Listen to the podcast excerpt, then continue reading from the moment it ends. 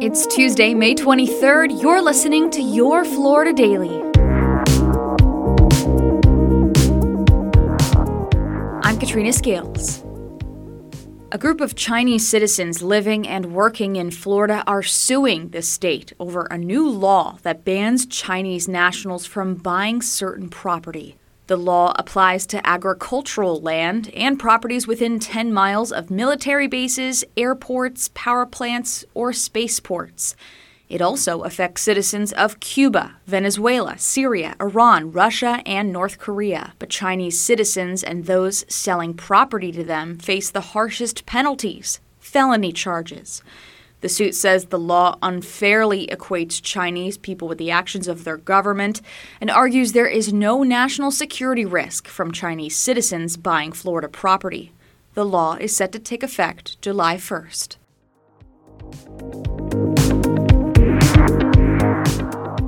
Third wave of layoffs is now underway at Disney. Multiple sources say another 2,500 workers are losing their jobs this week as part of a larger plan to cut about 7,000 employees before the start of the summer. It's still not known how many of those jobs are in Florida, but just last week, Disney announced it was canceling plans for a billion dollar office complex in Lake Nona. And Florida wildlife authorities say a man lost his arm after being attacked by an alligator behind a bar. This happened in a pond next to Bandito's Bar in Port Charlotte.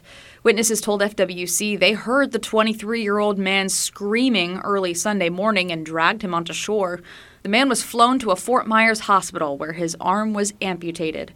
Officials say a trapper removed the 10 and a half foot alligator from the property.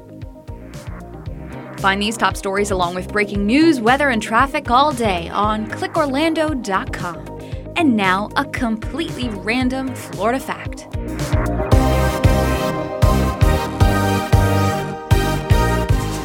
On July 3rd, 1992, a 28 mile long rogue wave hit the Volusia County beaches.